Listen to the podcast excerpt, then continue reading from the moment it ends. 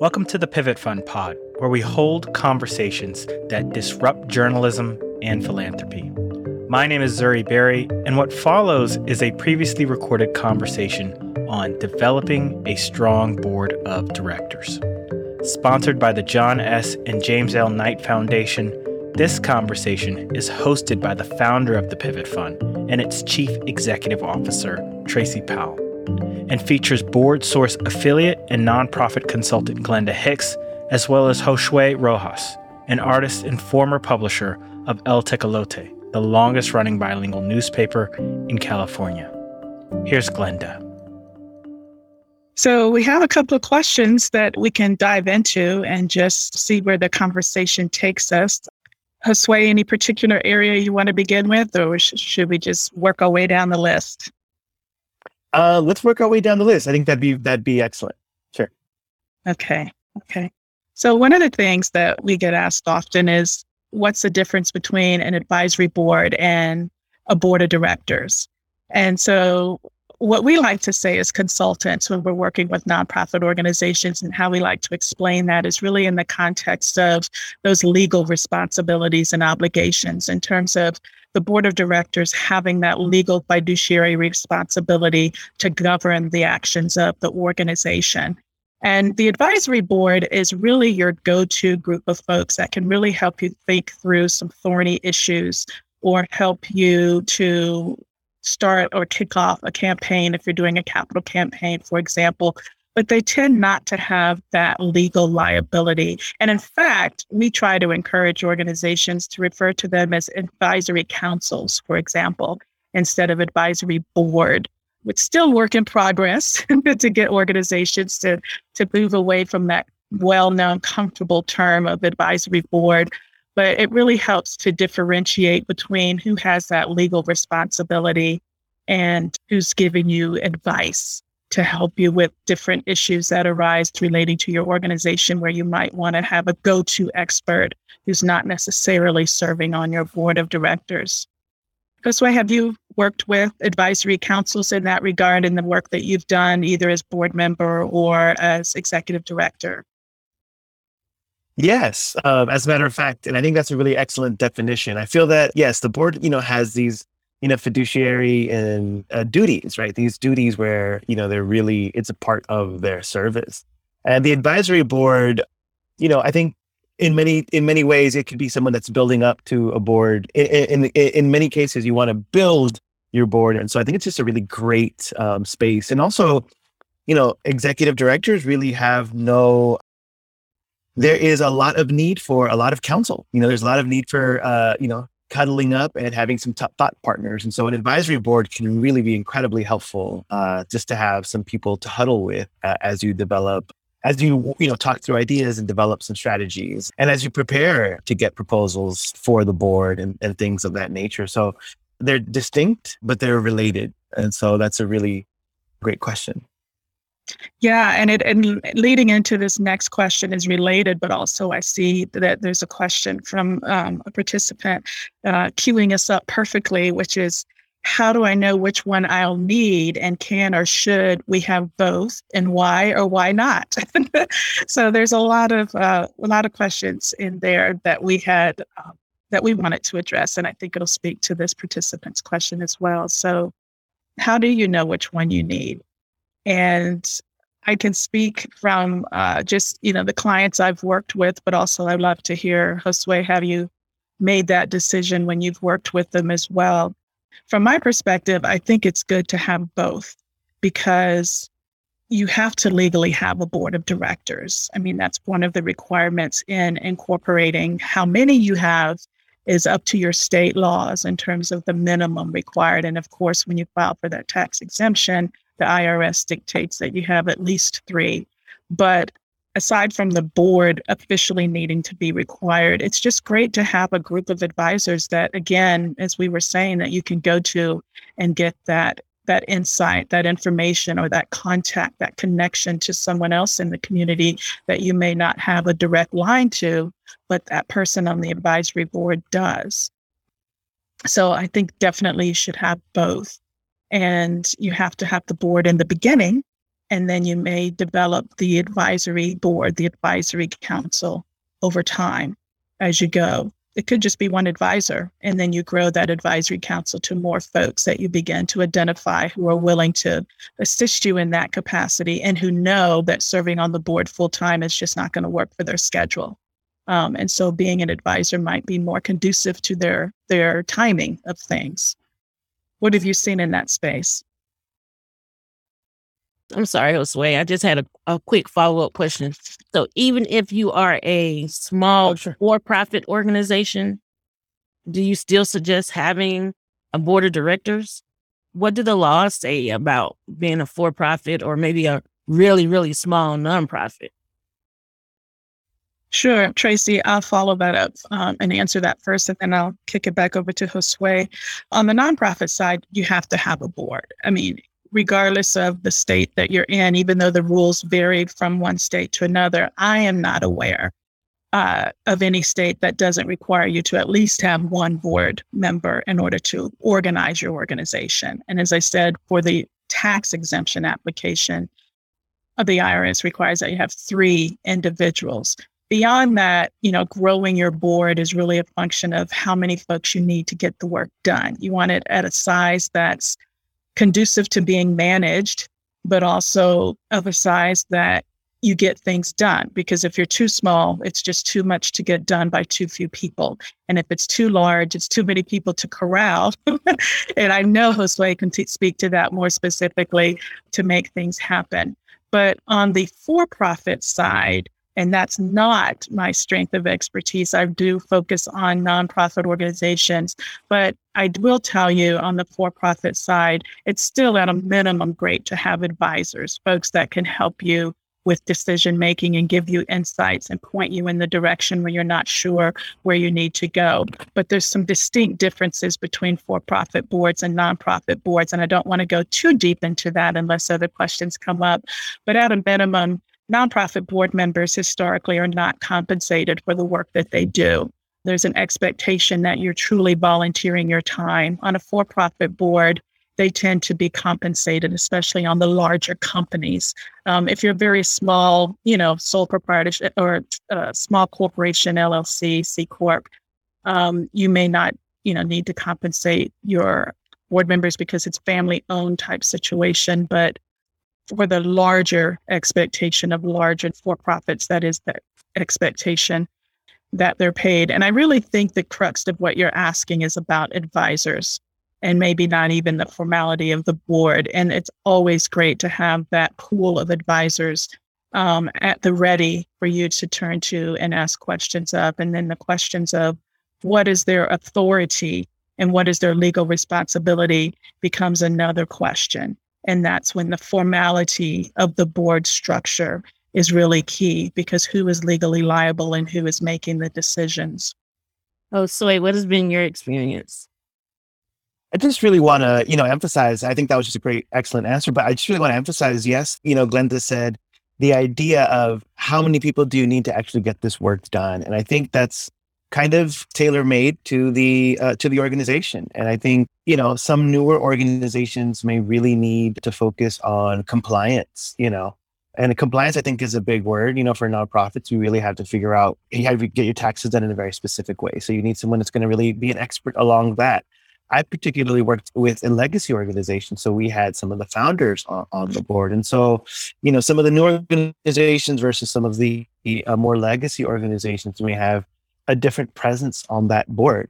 I think, you know, you're going to want some folks that are really specialized in certain types of skills. You sure, I think one goal, or at least one uh, aim, is always to have everyone on the board to be knowledgeable of fundraising you know you want someone on there that's going to be legal you know have some legal understanding and help you meet those goals certainly someone with some nonprofit experience someone with some budgeting under their belt i personally really were, was on the side of trying to innovate. And so i really want someone on there knowledgeable of tech for example and the tech industry so that we could expand the organization's presence on that realm but also within the technology of what we use. So I really do feel that it really, again, is, uh, as Glenda said, about getting a team of folks that is specific to the work you want to get done, and also you want to recruit along the, the, those goals, those aims.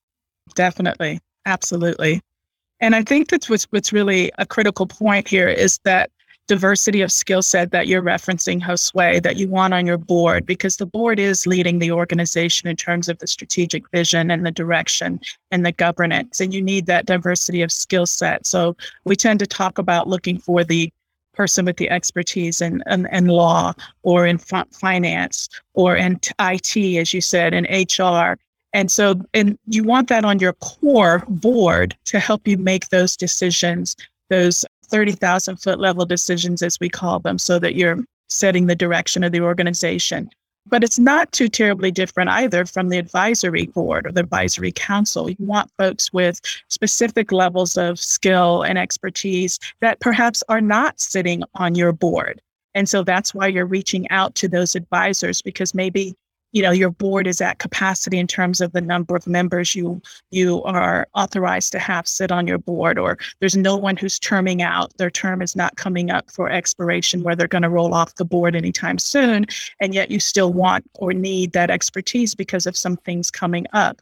Again that's where that advisory council becomes very helpful because you can look to those folks and ask for their guidance and get some input from them so that diversity of knowledge and competency and skill set is very helpful in both groups to your organization. And I think that segues us well into another question we have here, which is how do you know who you should put on your board? You know, so how are you finding them? Who who are those specific individuals? I mean, Josue has has named a couple of different disciplines, but how do you really realize you know what folks are necessary. And i think it comes down to where are you in your organization and in your growth and what it is you're trying to accomplish. And that helps define what you don't have. One of the tools we use a lot is called a composition matrix. And it's really a table where you're taking an inventory of what you have and what you don't have. And you're looking at every person on your board and you're really taking an inventory of what do they bring to the table? What are their skill sets? What are their connections? What is their capacity for giving? And then you look at what you think you need. Where are you going? What do you want to accomplish? What's the next adventure for the organization? And to the extent they don't align, that's the gap. And that gap is what we say are the folks that you need to go out and find to serve on your board and to help the director and or founder in that work whether you're at the very beginning of your organization and you're really with your sleeves rolled up down in the day to day or you've been around for a long time and you're trying to grow and expand and scale.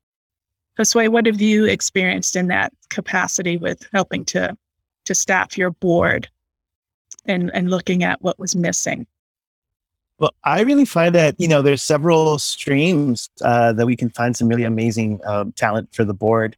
Uh, generally, the board itself really is very helpful. You know, I find that they've got some colleagues. They say, "Oh, you know, who would be great?" You know, someone in academia. There's someone uh, that I've worked with many years ago that is, you know, retired, or there's someone that is building their leadership, and um, I can recommend them. And so that that kind of vetting it is already built into something like that I have a quick question, Glenda. Uh, yes. Where do we find a, a, a board matrix? Sure, absolutely. So the board matrix is a BoardSource has some a sample, so that's one place you could look. There's also the National Council of Nonprofits, which is a website that has a lot of tools and resources for individuals and organizations that are looking to you know increase their capacity and so they have some samples there. But at the end of the day it's really about categorizing the demographic information about your board and literally not you know you, you get the name of each person but then you have them fill out a template that asks them to indicate you know their age their race, their gender, their orientation, their abilities or disabilities, whatever is relevant to your organization. Uh, so keep in mind, you know, some of these questions aren't things you can ask in terms of a job application, but in terms of being intentional about constructing a board that's representative of the communities that you serve.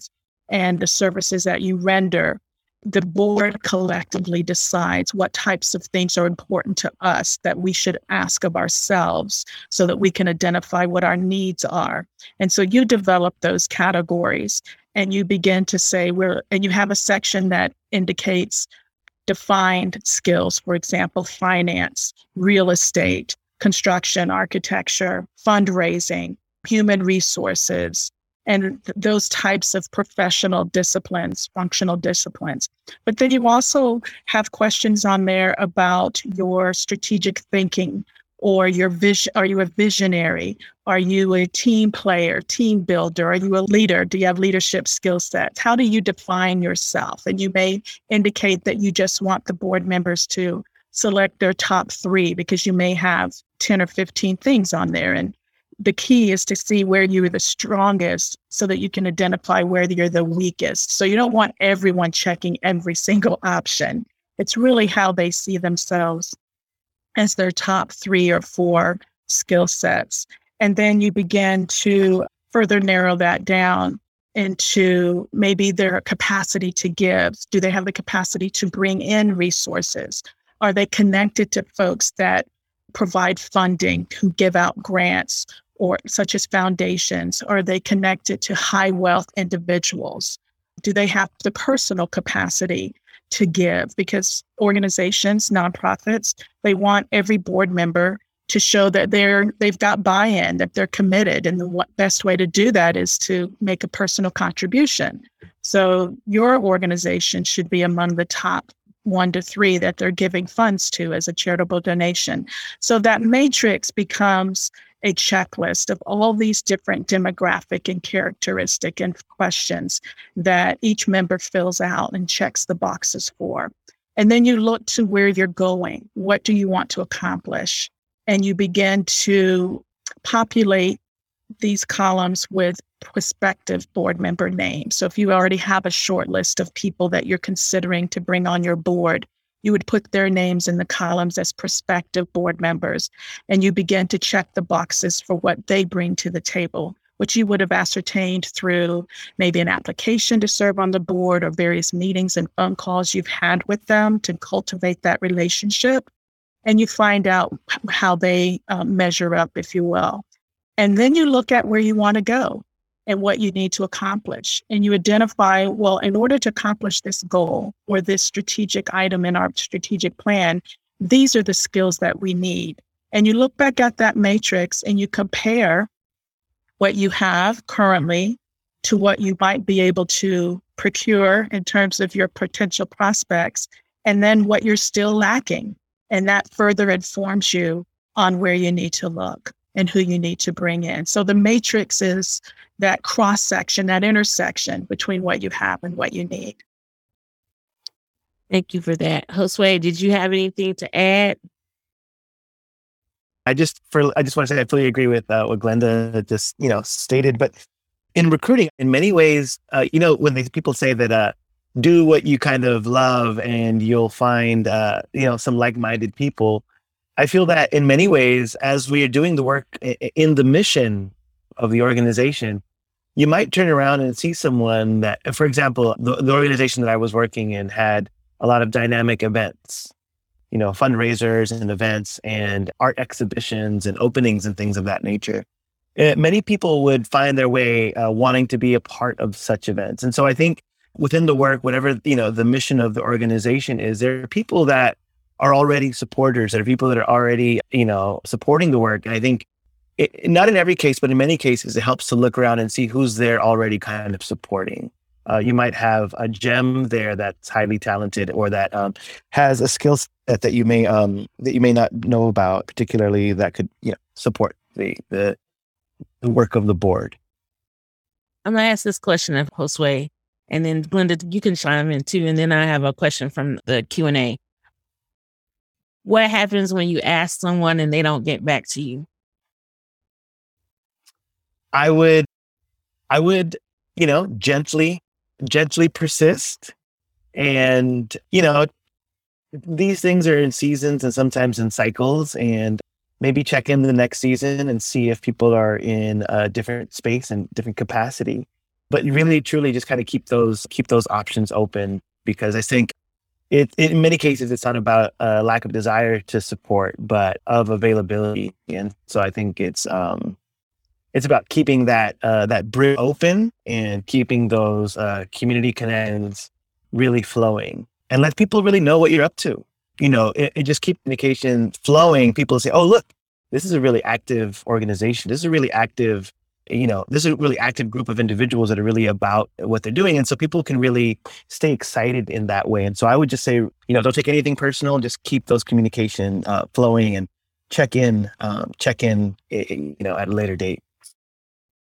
Thank you for that. Glenn, do you have anything that, to add to that? I echo it. That's absolutely the case. It's very it's critical that you remain engaged with people and you keep them aware of what you're doing because that makes it easier to attract them to serve with you when they already know what you're doing and that you're doing well and that you're having an impact and you're making a difference because you're keeping them informed throughout the time that you're waiting for them to become available and so all the good things that you're doing and what's happening and you're maintaining that relationship. And from an official standpoint we call that cultivation. That's how you're cultivating folks to serve on your board. You're aligning them with your activities, you're keeping them informed, you're staying connected and understanding when they're going to free up. Maybe they're rolling off another board or their, you know, their work situation has changed or whatever the case is. And so that's exactly what we term that step that all those things Josue was just itemizing. And and it's a process and it takes time. You know, most people think you can just go ask someone to serve on your board and they'll say yes in the moment, which is why you get the response that you just said that framed your question. You know, they either don't get back to you or they wait, they say no at that time, or they say maybe. And it's because it's a cold request. There's there's not necessarily any relationship there between you and your organization and that individual. And so that cultivation is crucial to the process. Thank you for that. So we have a question from the Q and A. So they, the person asks about specific steps to recruit and create. Does, does it include creating and announcing your board? You've gone over a couple of the steps already, but I think answering that question about making an official, an official announcement, should we have open application processes? And how do we make sure that the makeup of the board doesn't alienate some of our audience? Okay, so a lot of questions there. We'll start we'll start with the steps. We'll go back to the steps piece and work our way up to the, the composition and alienating others. Uh, yeah, we have sub covered some of these, but the one thing that I heard that we haven't spoken about is the actual call for people and actually posting an announcement or having an open application. So I, I'll love to hear Josue's take on some things they've done, but I'll just tell you from a consultant standpoint, you know, there's a lot of boards out there where you can post that you have an opening or that you're looking for board members. Volunteer Match is one such website. They tend to look for folks who want to do hands-on volunteering in terms of, you know, physical things at an organization, but they also have an area where you can post opportunities for board positions uh, LinkedIn, of course, has a nonprofit platform, and it's a way for you to mine for folks to serve on your board, but also to be able to promote that you're looking for board members.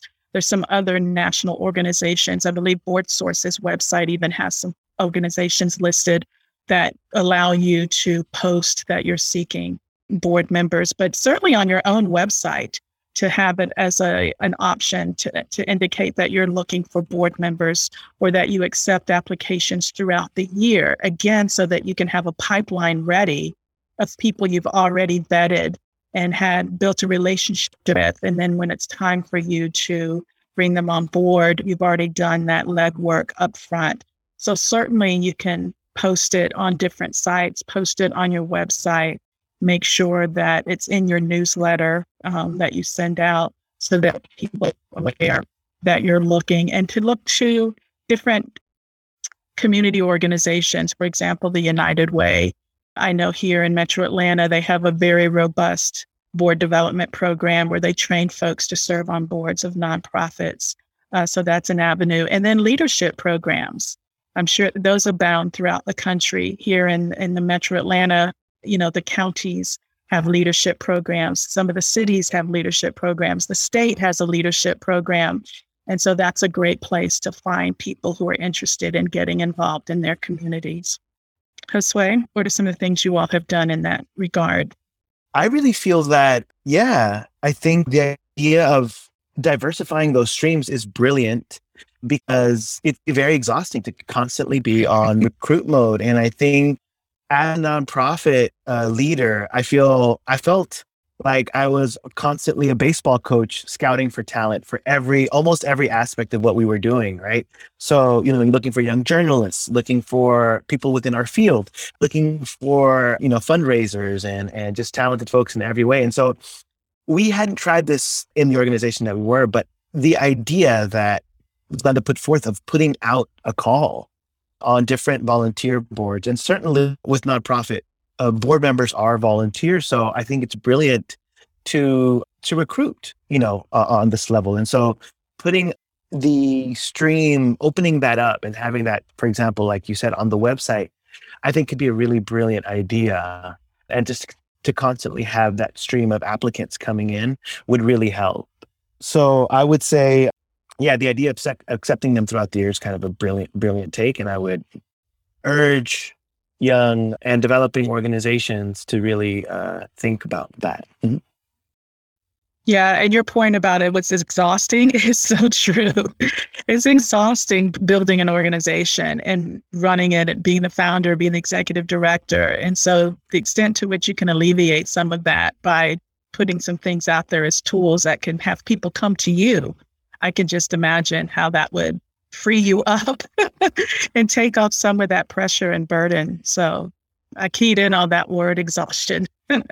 Just wanted to amplify that. Yes. Um, Tracy, I also want to go back to that question about the, the folks. Can you rephrase it again or state the question again? So, yes. How do we make sure that the makeup of our board does not alienate some of our audience? Okay. Jose Sway, I'm sorry. Did you have any encounters or issues with that that you would want to share firsthand? Or um, before I go into the? No, not particularly. I think there's definitely some stuff we want to, you know, the, the board really are the ambassadors. They are the champions, and in many cases, the face of the organization. They're strategic partners. And so we would really not seek to you know, have anybody even on the board to begin with that would alienate any of the partners. I think, I don't know. The only thing that actually comes to mind of that one, and it's not really even board related, it would be if like a fun, like let's say you're in, you are a environmental group and you've got Chevron, someone of Chevron or something on your board, that would be a serious conflict. But I, I would, I, I feel this question about you know alienating, it's it's I, I would like to learn a little bit more specifics of exactly how and where that's coming from. But you know, I would really think that the the, the champions and the ambassadors of the organization, as the board should be, um, they should be kind of in line with. I'm going to say the word spirit of the organization, but I think the word we're looking for in nonprofit is mission and vision and, and values. So I'll give you an example, Josue. So on our boards, we often tout that you need funders. You may need funders on your board to help you raise money for your news organization. So if you recruit a funder or two who sit on your board, they may or may not be in alignment with the community. It might be a national funder rather than a local funder. And so that might create some issues for the organization. Um, and, I, and I say this because I, I, I don't know the the questioner's specific concerns, but uh-huh. I can honestly see that as being a possible conflict. Yeah, very good point. A couple of things emanate from this question. As far as the the recruitment process itself, you know, really being intentional is what's critical so that you're vetting people that have a passion for your cause and that share the same values. So when we talk about that matrix, those are some of the things that you want to have on there as questions. I just worked with an organization that was very specific and and one of the questions that they had on their matrix because they wanted to know that oncoming board members had no concerns or issues with some of the work they do and some of the populations they serve. And they were very explicit about the question to find out if this rubs you the wrong way. Because if it does, then we're not likely a good fit for you. And so you want to be direct, honest, and clear. And you don't want to sugarcoat things when you're looking at prospects to your board. And you want to make sure, as Tracy said, that their values align with the value statements that you've developed for your organization so that they feel comfortable living them out. And that the board is really what I, we say often is one board, one voice. So individually, you have a voice as you deliberate over different issues. But once you make a motion and you've properly de- deliberated it and it's voted upon and it passes, at that point, you're one board, one voice. So you walk out of the boardroom having supported that decision. And you don't go out and you speak negatively or ill of that decision because it was it went through due process and that was the result.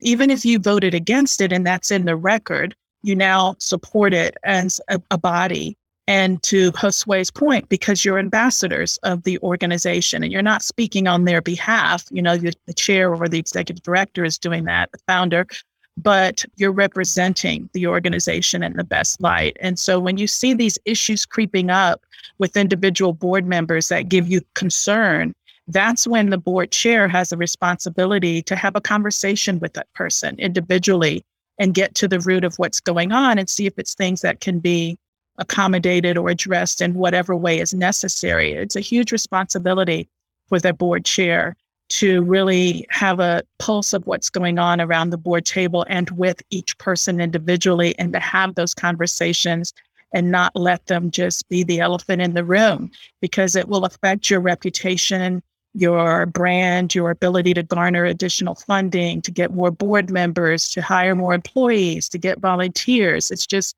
it touches everything.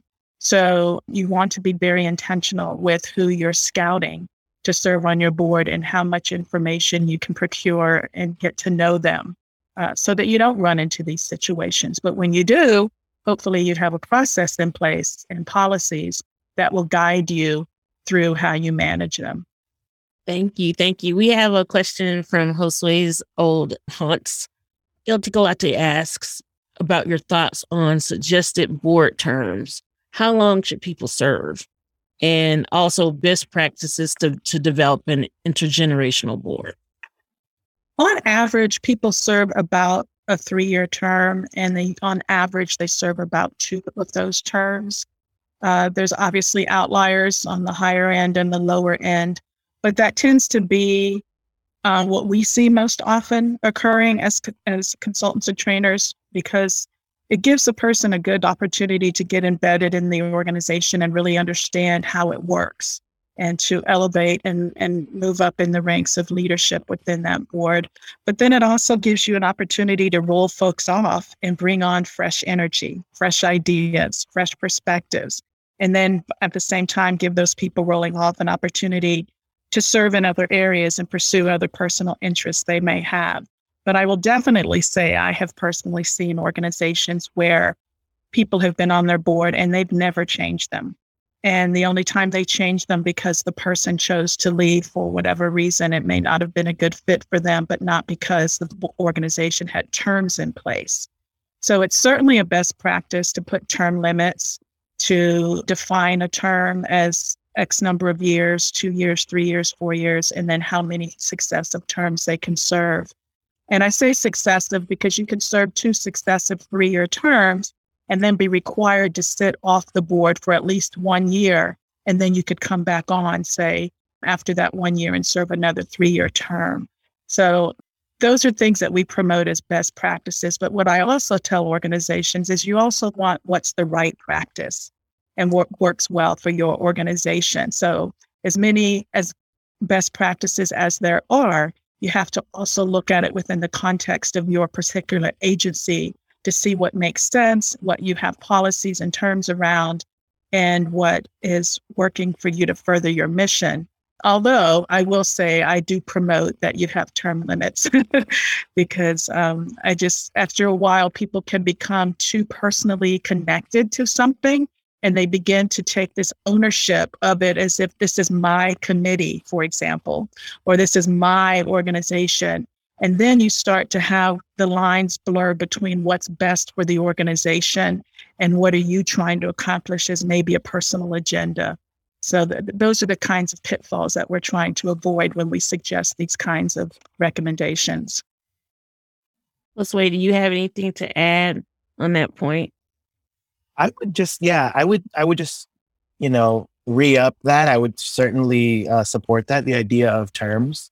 I think it'd be, you know, it's always a great idea to just kind of be really upfront about those, you know, from the gate and just say, listen, this is a, this is terms for this long. And I think that's kind of a relief as well, you know, in a certain way. But yes, I think that's, that's an excellent idea. That just brings to mind for me the idea of continuing you know evaluations. You know uh, i think the board have generally as a as a practice the evaluations of you know they're evaluating kind of at every meeting right? That what the organization is is sort of doing. There's uh, annual evaluation of the executive director but also you know that biannual recommendation for a board evaluation. I think those are moments to just the board should be self-reflecting.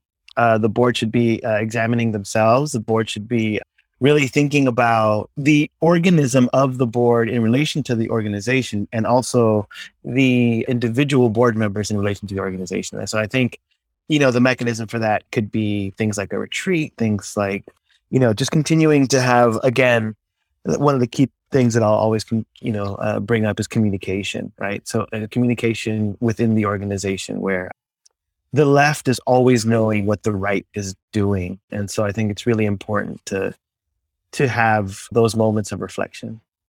I love the way you said that the organism of the board as part of for the organization.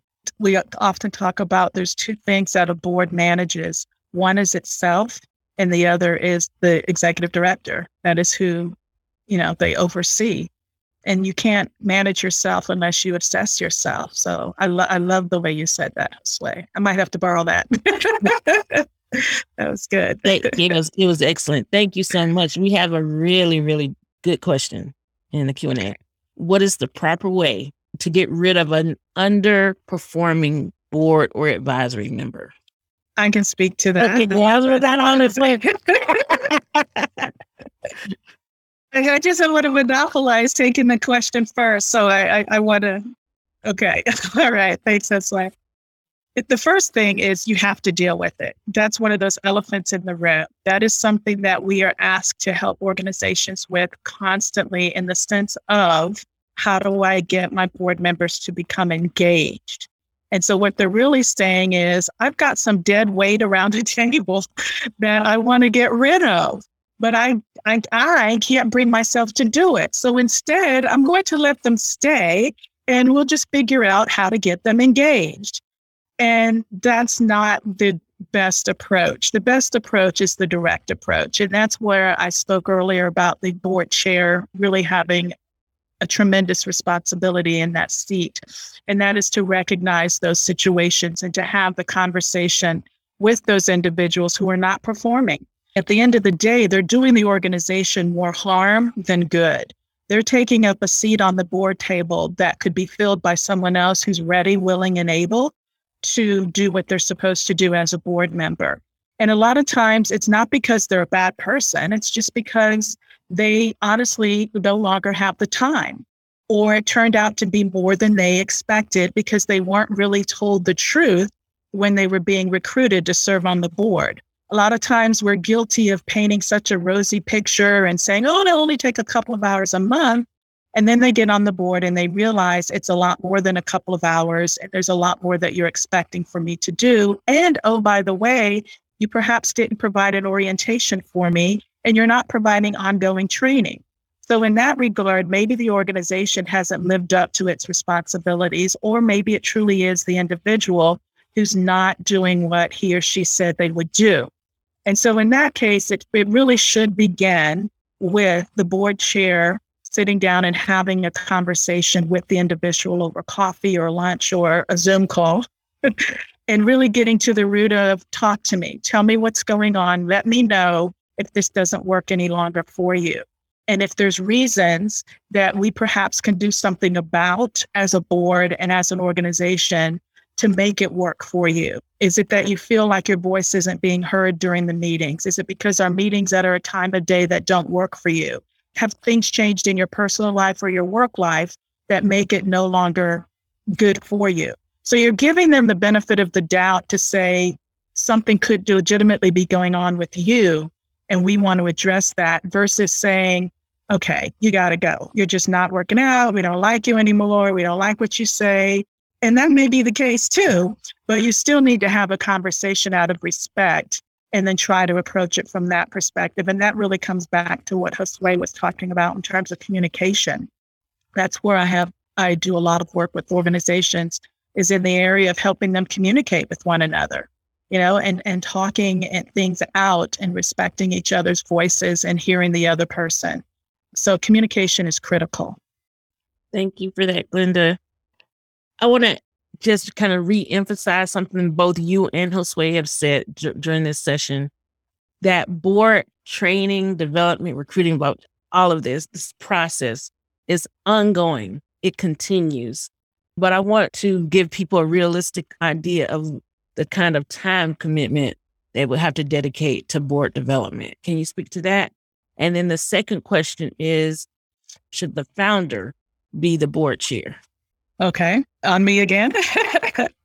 okay. Um, the founder will likely be the board chair, at least in the early part of the organization's life cycle, because it's his or her vision. They're the one who identified that there's a need and that they want to fulfill that need, and they assume that role. But when you begin to grow and you get to some size where you're starting to add staff, and you're actually hiring and paying people, then you'll need to have that reflection and discussion of do you want to now serve as the executive director and be employed by the organization and let someone else be the chair of the board, or do you want to remain as the chair and hire someone else to be the executive director? So it depends more on the life cycle and that's a whole nother conversation about the founder and founder syndrome and you know the founder not being willing to give up the reins and i think this is a great juncture to actually introduce the fact that you know once you file for that tax exempt status you and you apply to your state to be a nonprofit corporation it's your baby because you birthed it, but now it's a public entity. It's a public charity, and you're accountable to the public. And so you're no longer able to own it in the way you did before you decided to go public and become a 501c3 charity. And that's very important because you have to begin to separate certain things and recognize, oh, now I'm accountable to the whole community. And I have to have a board, and this board is going to tell the executive director what to do but then the executive director is going to help lead the board in certain areas. And that's why it becomes a board staff partnership. And the two have to be able to work collectively, collegially together. So that's that's how I would Glenda, can you that answer. Can you can you reiterate that part? Once you decide to go 501c3, yeah. no longer your baby. That's right. It, it, you have an accountability to the public at that point and you have a level of transparency that is heightened because of that. And so there's uh, compliance, accountability, transparency. Those become the three main buzzwords of your organization. And there's a lot of folks who have an interest in what you're doing and how you're doing it and who you're serving and where you're taking money from and how you're spending the money and who, you know, what your board looks like there's a whole level of accountability that comes with that that doesn't necessarily exist at the same level when you're a private for-profit company. Maybe you're a private so you know individually or family owned company and all of that is not the business of the world so to speak. And although there's still levels of accountability um, and people still decide where they want to shop or do business based on your corporate culture and your identity and your involvement in the community. So that's not to say it's not there, but it's just a different level because now you've got external board members coming in and you've got employees that you're hiring that are looking to that board to provide that leadership and that direction. And then now you carry that out as the executive director, or you task someone if you decide to stay as the chairperson.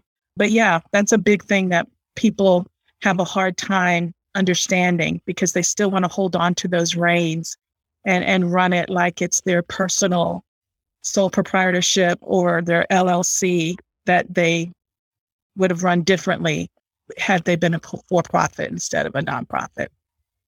Josue, this is an especially critical point as more and more nonprofit dollars flow into the journalism space and as more and more independent journalists launch their own news organizations. I wonder if you could speak to that point that, you know, you have not only the IRS that are will be looking at this more closely as more and more dollars flow into this space, but also communities. Absolutely. As community news organizations, there's certainly an accountability to uh, the community that you serve uh, and represent. In many cases, you know, news organizations are the voice for those communities. And I think it's highly, highly important. And so, you know, I think of it as a puzzle piece that there's accountability to the IRS and they're going to want to know what's up every year. And there's accountability to the community, which is a very different account system. And so, you know, you need you need to, you know, it's it's definitely a job within itself to keep a good standing with the community by doing excellence in in in the work. And you know, I think the board can really help serve as young executive directors or developing executive directors. You are uh, just one, but if you can have a different set of eyes uh, within the board, that can be an extremely huge and powerful source of, of support. I value that and I appreciate appreciate that, particularly when we were working with the when I was working with a legacy organization to have that that really helped uh, within within the uh, the board. The other thing that I'll say, it really helps uh, just to circle back really quickly to the the idea of, of terms and what do you do to get someone, you know, that's not really doing uh, their part on the board um, kind of off. I think the board chair, a vigilant board chair, I can't say enough about having a very good and vigilant board chair on your side can really go a really long way. I'll give a sort of a, a sort of a vague uh, experience because I don't want to say any specifics, but we had a board member in one of the orgs that was not about their duties particularly the duty of care. And so the board uh, chair really, you know, said, "Hey, listen, you know," kind of gave me a heads up and said, "Listen, we're going to have a conversation with this person." And after that conversation, they, you know, decided to sort of allow this board member to sort of, you know, sort of diffuse their their services and, you know, essentially come off. And that was just really helpful uh, because, you know, as the executive director, you're you're you're preoccupied with, you know, having difficult conversations many times with staff or with community. And to have the board sort of help with managing itself really can be immensely helpful. And i just felt in that moment quite supported. So um, yeah a vigilant board chair goes can be very very helpful. It can go the length in having uh, the leadership feel supported and having a healthy like we were saying a healthy organism within the organization thank you so much for that in the final couple of minutes of this. This has been a, you know, a great, great conversation. Thank you both. I want to just add a small little insight. It would be most helpful if the board chair and the ED or founder, what, whatever you, you, you name the role, have a weekly meeting because you, the founder slash ED and the board chair really need to have the, a very, very tight relationship so that you present a united agenda or, or united front to the not just the, the full board, but also the community and staff as well. So keeping each other apprised, making sure you're communicating to each other and, and always in the loop are really, really important, important steps to take in creating a really solid relationship between the chair and the ED. Glenda, do you have anything you want to end on? Josue, the same. Anything you want to end on? Just to say thank you for having me here today. I thoroughly enjoyed this. I thoroughly enjoyed having the conversation with Josue and educating your listeners. And I just encourage them to you know, stay focused on their mission and to seek out best practices and to get a good council of advisors around them and reach out for help when they need it because there's lots of us out there who want to help them be successful. So I wish them the best of everything. Thank you so much. Josue, anything you want to add? No, just to second that it's been such a pleasure. I'm really grateful to Tracy for having us and really grateful to Glenda. This has been just really, you know, edifying and really great to touch base on, you know, board, the, the information around boards. And I really think, yeah, again, to stay, like Glenda said, stay close to the mission, uh, let that kind of light the way. And I think people, the right people will kind of join. Yeah, the board is such an immense wealth of, of power and support. And I think, yeah, to really keep that communication flowing and to keep the mission at hand is really, really huge and key. So thank you. Thank you both. Thank you. I one, more, one, one real quick question, Glenda. How often should advisory boards meet, meet ideally, and how often should EDs trying to be in touch with the advisory board? So, an advisory board is going to meet much less frequently than the primary, the fiduciary board of directors. They may likely meet one to two times a year they're very they meet as a body very irregularly and it's more about the ed or the chair reaching out to that advisory council when they need to and then of course the board of directors is meeting much more frequently likely every other month some meet quarterly and then of course there's many who meet each month with maybe two months off given you know holidays and summer but certainly the advisory council is not meeting with much regularity because they're advisors Thank you so much. Thank you, Glenda. Thank you, Josue. Thank you, participants. I can't impress upon you enough how important it is to have a strong board to ensure your growth and sustainability. Have a great week and thank you for joining us. See you next Bye. time. Bye. Bye.